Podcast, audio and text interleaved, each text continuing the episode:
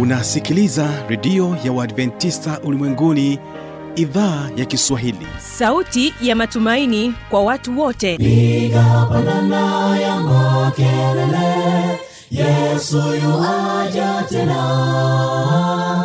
Ipaza sauti imba sana yesu yuaja tena.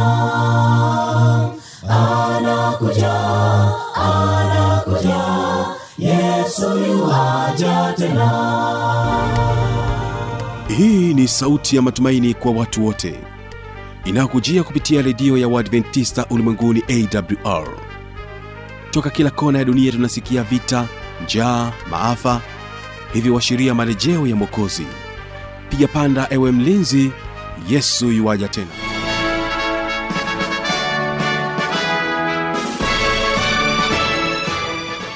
ni idhaa ya kiswahili ya redio ya waadventista ulimwenguni awr ikikutangazia kutoka hapa morogoro tanzania katika masafa ya mita bendi 25 lakini pia waweza kutusikiliza kupitia morning star radio na rock fm vile vile tupo katika tovuti ya wwwawr org. Msikilizaji waweza kutusikiliza pia kupitia kisima fm katika masafa ya mita bendi 89.7 karibu tena msikilizaji katika somo zuri somo la pili kutoka kwa mwinjilisti diksoni mipawa. Somo hili linasema vita kubwa kuliko zote. Mimi ambaye ni msimamizi wa haya matangazo naitwa habi machilumshana ninakualika tuwe sote mwanzo hadi mwisho. Basi kwa kuanza kipindi chetu tuwasikilize sua tukasa na wimbo unaosema ng'ambo ya yordani. Barikiwa na wimbo huo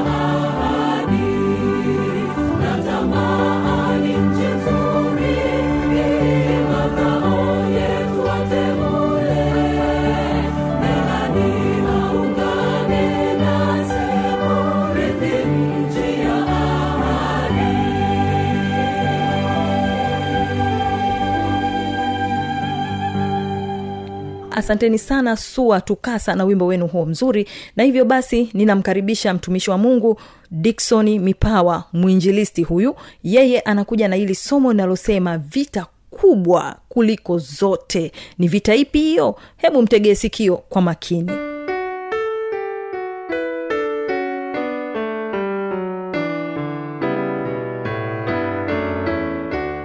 Bwana yesu asifiwe mpenzi msikilizaji na kukaribisha tena katika mikutano mikubwa.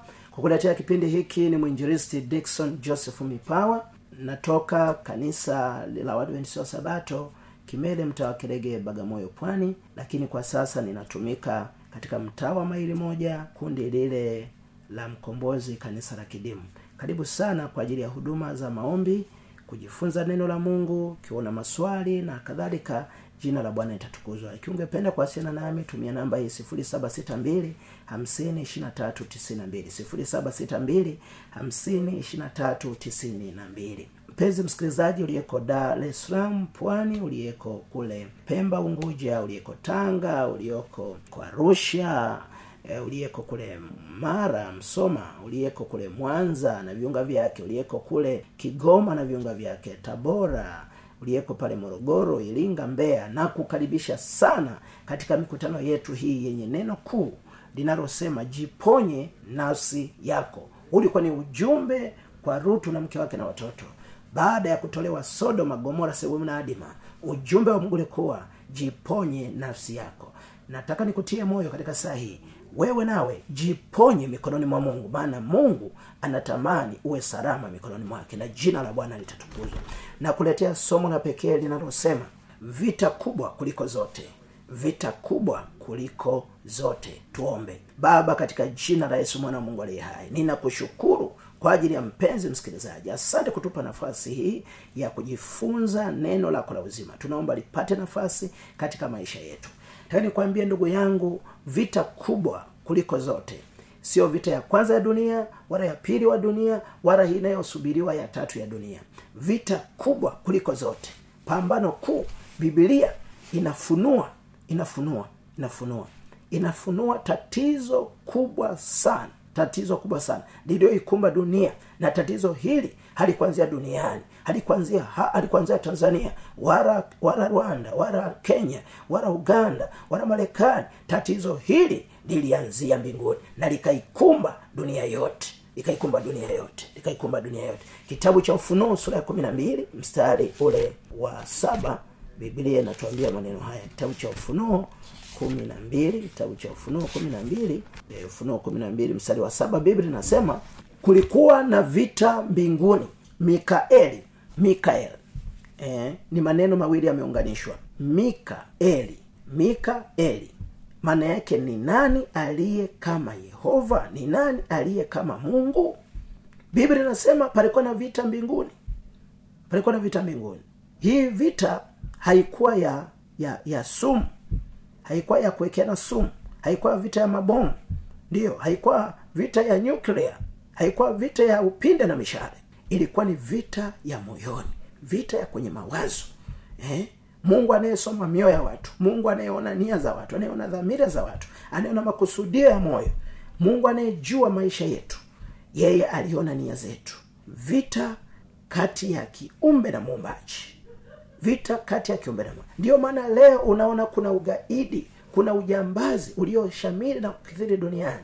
Leo kuna majanga ya athiri kuna magonjwa yasiyo na tiba kuna hiki. Aliye nyuma ya haya yote ni ibilisi shetani ni adui wa roho zetu shetani.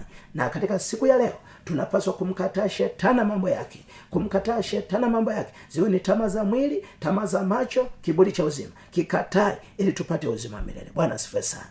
Pakawa na vita kati ya kiumbe na muumbaji kati ya mikaeli na shetani eh, ni aliye sawa na mungu. Shetani akathubutu kupambana na yeye aliye sawa na mungu akajaribu kupambana na mungu. Lakini biblia inasema katika fungu lile la nane nao hawakushinda wala mahali pao hapakuonekana tena mbinguni. Neno hili hapakuonekana tena mbinguni. Ukisoma katika lugha ya kigiriki biblia ina, ina shetani mashetani mapepo majini wachawi waganga wa kinywa na mafundi hawana sehemu hawana sehemu mbinguni. Milele na milele. Milele na milele. Ni habari njema kiasi gani? Kwamba shetani mkorofi shetani adui roho zetu hana nafasi mbinguni tena. Hana mahari mbinguni tena. Hawezi akasumbua mbingu tena. Maana mlango wake wa rehemu ulishafungwa. Alishafungiwa nje. Anasubiri moto wa milele. Anasubiri kuangamizwa. Anasubiri kupotezwa katika jehanamu ya moto nikutie moyo ndugu na dada mahali popote ulipo mkatae shetani mambo yake. Hata kama amekuahidi mambo haya na yale hata kama ameahidi kukufurahisha kwa ile na lile shetani ni gaidi mkuu. Shetani yuko nyuma ya matatizo mengi ya mwanadamu. Ame- ameua wazazi wetu ametuletea kifo ametuletea majanga mbalimbali. Shetani ameleta janga kubwa kuliko kawaida hapa duniani.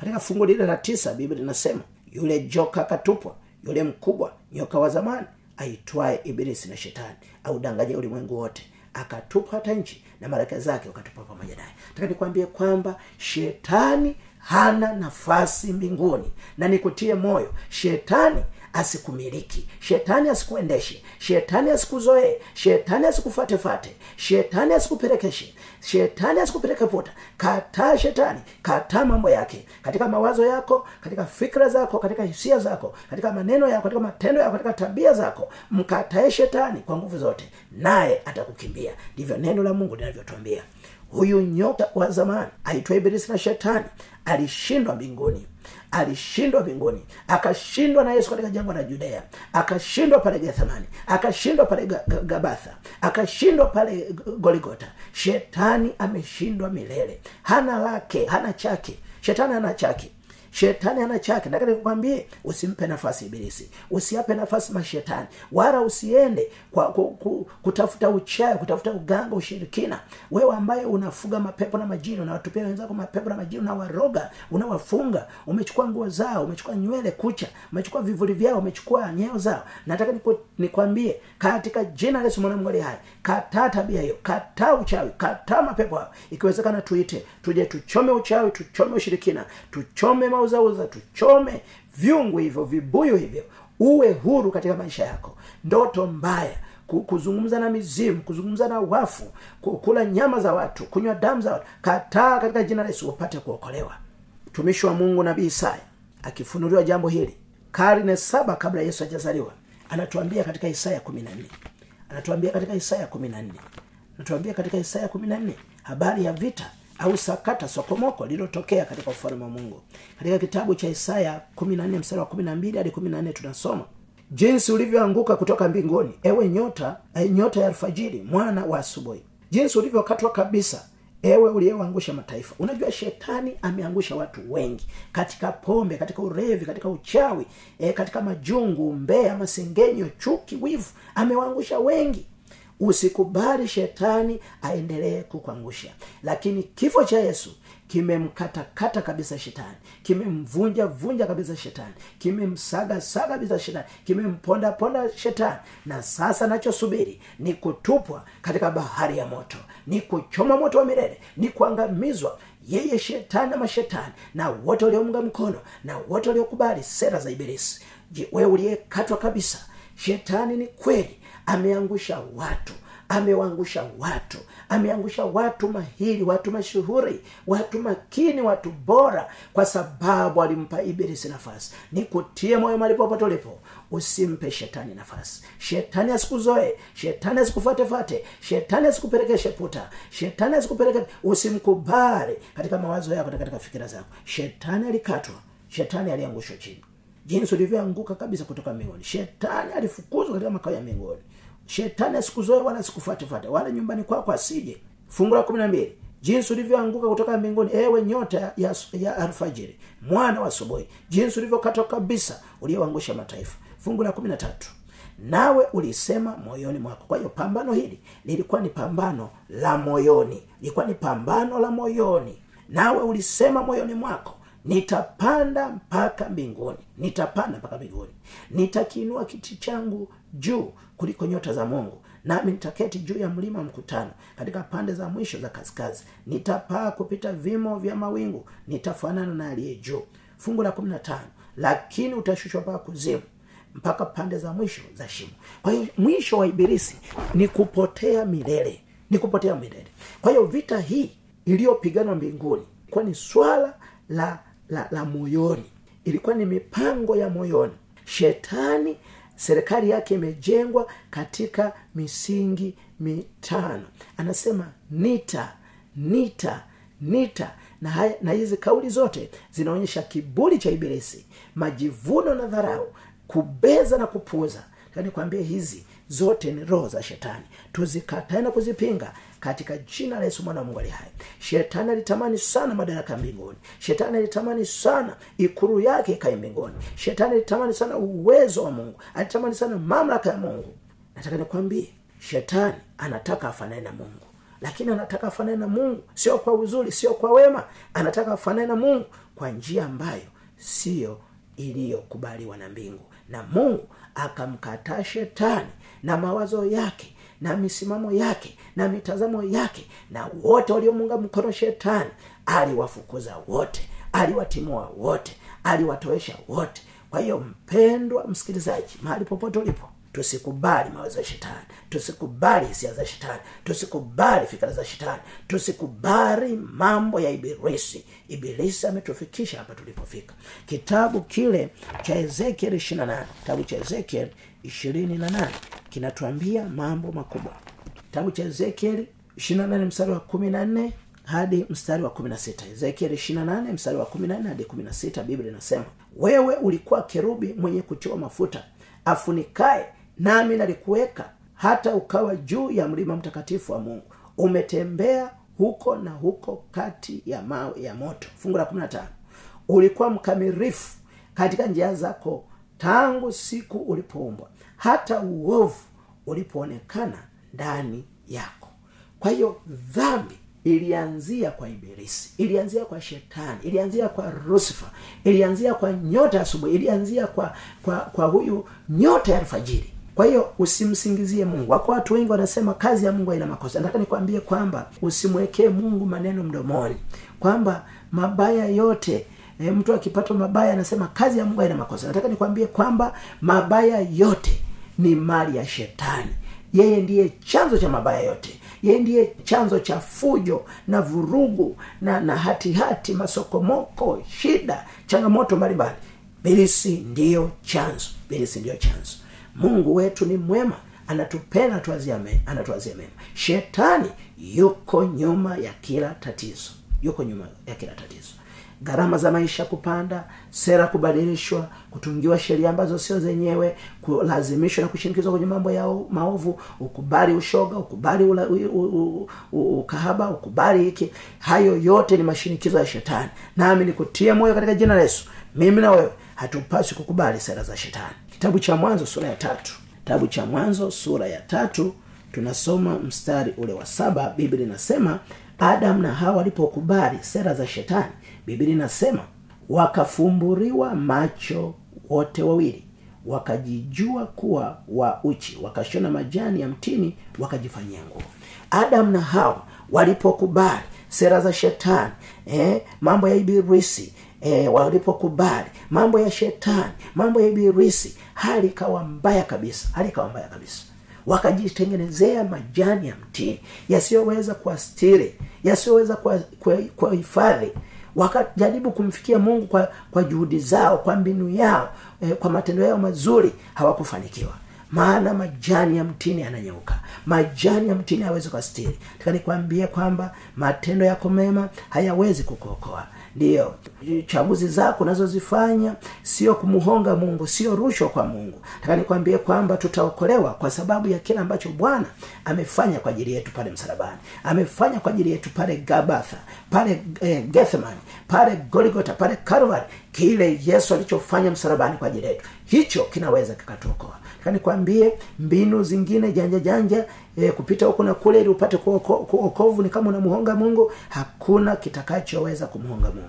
Kwa hiyo adam na hawa walipokubali mipango ya shetani tabia za shetani matendo ya ibilisi kama wengi walivyokubali tabia mbalimbali shetani amewapa tabia mbalimbali wabaki nazo ili ziwapoteze kabisa katika moto wa janamu ya milele. Biblia inasema katika warumi sura ya tatu fungu la ishirina tatu. Warumi tatu fungu la ishirina tatu biblia inasema fungu la ishirina tatu anasema kwa sababu wote wamefanya dhambi na kupungukiwa na utukufu wa mungu. Ukisoma biblia ya kiunani inasema wanaendelea kupungukiwa na utukufu wa mungu. Kwa sababu ya dhambi tulizoshikilia tulizokumbatia tulizozingania tunaendelea kupungukiwa na utukufu wa mungu. Taka nikwambie kwamba kitendo cha shetani kuingia katika bustani ya eden kumvuruga adamu na hawa jambo hilo limetuletea matatizo hata sisi.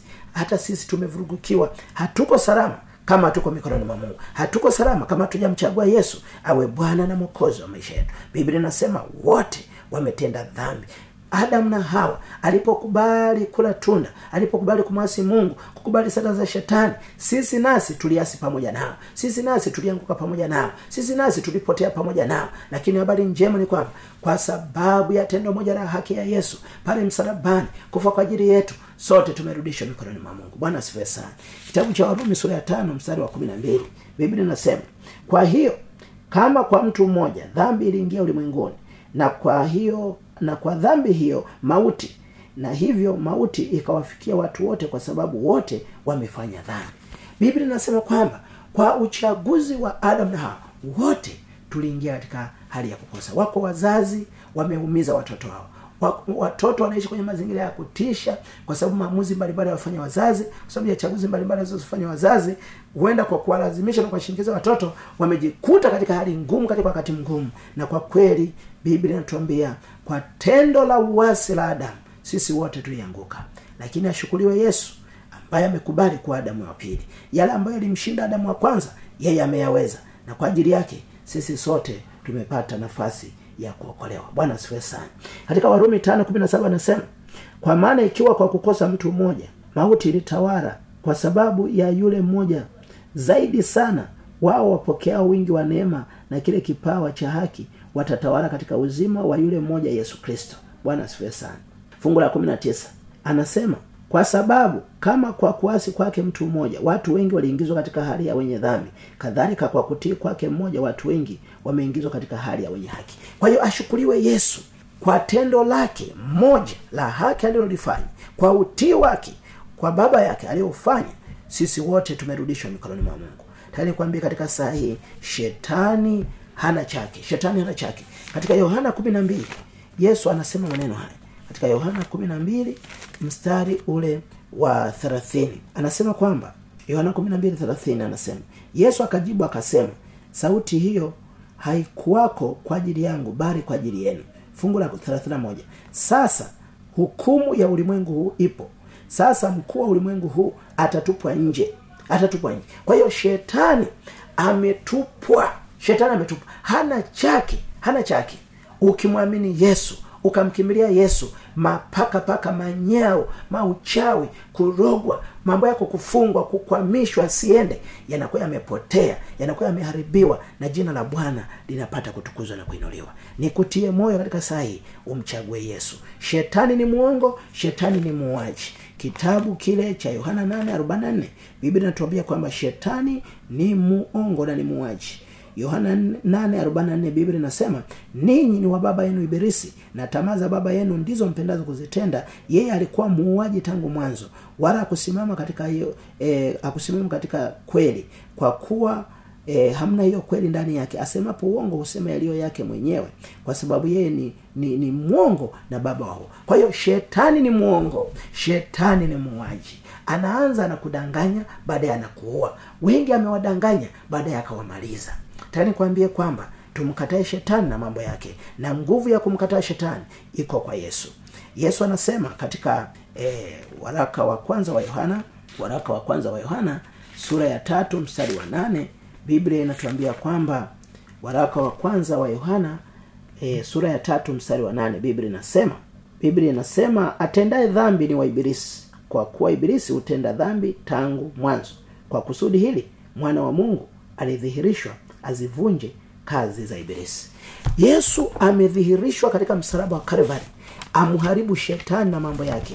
Am, amharibu shetani na mambo yake katika maisha yetu. Kama tutamkubali leo yesu awe bwana mwokozi wa maisha yetu o anasema tutapata nguvu ya uzima milele. Ukisoma kitabu cha ufunuo sura ishirini mstari wa tisa na wa kumi sio muda mrefu shetani na mapepo na majini watazamishwa katika bahari ya moto hapo ndipo uovu na dhambi na makosa vitakomeshwa milele. Kitabu kile cha nahumu moja fungu la tisa anasema mnawaza nini juu ya bwana? Mna mipango gani na mungu? Mna ajenda gani na mungu? Yeye atakomesha mateso. Hayatainuka mara ya pili. Hayatainuka mara ya pili. Na katika kitabu kile cha isaya kwa isaya 45 mstari wa 22 anasema niangalieni mimi enyi ncha zote za dunia mpate kuokolewa. Taka nikwambie kwamba tumaini lilobaki la mwanadamu ni yesu na yesu peke yake. Ndiyo katika kitabu kile cha cha cha yakobo nne saba anasema mpingeni shetani naye atawakimbia. Mpingeni shetani atawakimbia. Na katika waefeso nne ishiri saba anasema msimpe nafasi ibilisi. Msimpe nafasi ibilisi. Lakini kutie moyo kutia ahadi hizi. Tusimpe nafasi ibilisi. Tumpinge shetani atatukimbia. Sio muda mrefu sana shetani atazamishwa katika bahari ya moto. Jisalimishe mikononi mwa mungu. Acha maisha ya ukorofi acha maisha ya urevi acha maisha ya nasa jisalimishe kwa mungu na mungu atakupokea. Na jina la bwana litatukuzwa. Ikiwa ungependa kuwasiliana nami tumia namba hii 762 52392 762 52392 762 tuombe. Baba katika jina la yesu tumegundua kwamba kuna vita mbaya kuliko zote. Pambano kati ya wema na uovu. Tusaidie tumunge mkono bwana yesu. Tumchague bwana yesu awe bwana mkozi wa maisha yetu. Tu, tu, tupigane upande wake. Tusimame upande wake kwa sababu yeye ameshinda mbinguni alishinda duniani na ameshinda kaburi ameshinda kifo ameshinda mapepo ameshinda majini atatushindia maana ushindi wa yesu ni ushindi wetu. Tupe nguvu hiyo tupe ujasiri huo tupe moyo huo katika jina la yesu. Amen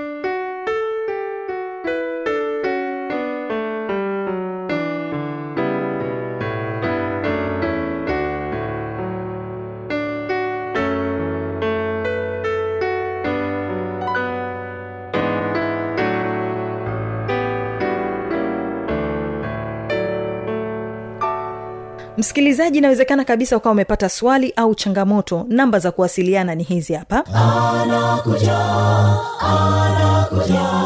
Yesu tena. Na hii ni awr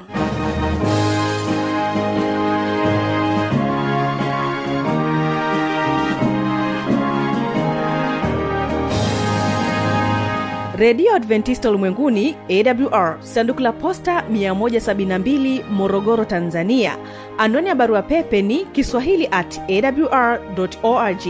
Namba ya mawasiliano simu ya kiganjani 653 570814 na pia unaweza kuwasiliana nasi na idhaa ya maasai kwa nambari 769 986355 ukiwa nje ya tanzania kumbuka kuanza na namba kiunganishi alama ya kujumlisha 255 unaweza kutoa maoni yako kwa njia ya facebook kwa jina la awr tanzania